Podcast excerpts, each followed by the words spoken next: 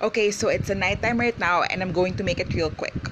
Uh, I thought about it earlier, and one thing that really impresses me, or that I really value in terms of selling products, is packaging, and how, you know, you package it in a way that it's cute, that there's a extra message to it. Like, I'm going to put a little card that says, hey, thank you for shopping at uh, my store, and I hope you enjoy the item, and it's amazing that you you know um you have such a cute taste. So all of that, I, I usually like create it in that way, and how, you know, that like um making it more personal to them actually means something to the seller. So, you know, as an important tip in entrepreneurship, or even just a little bit of side hustling and selling um, um on the side, is actually have good packaged have strong package or have good packaged. So that's it.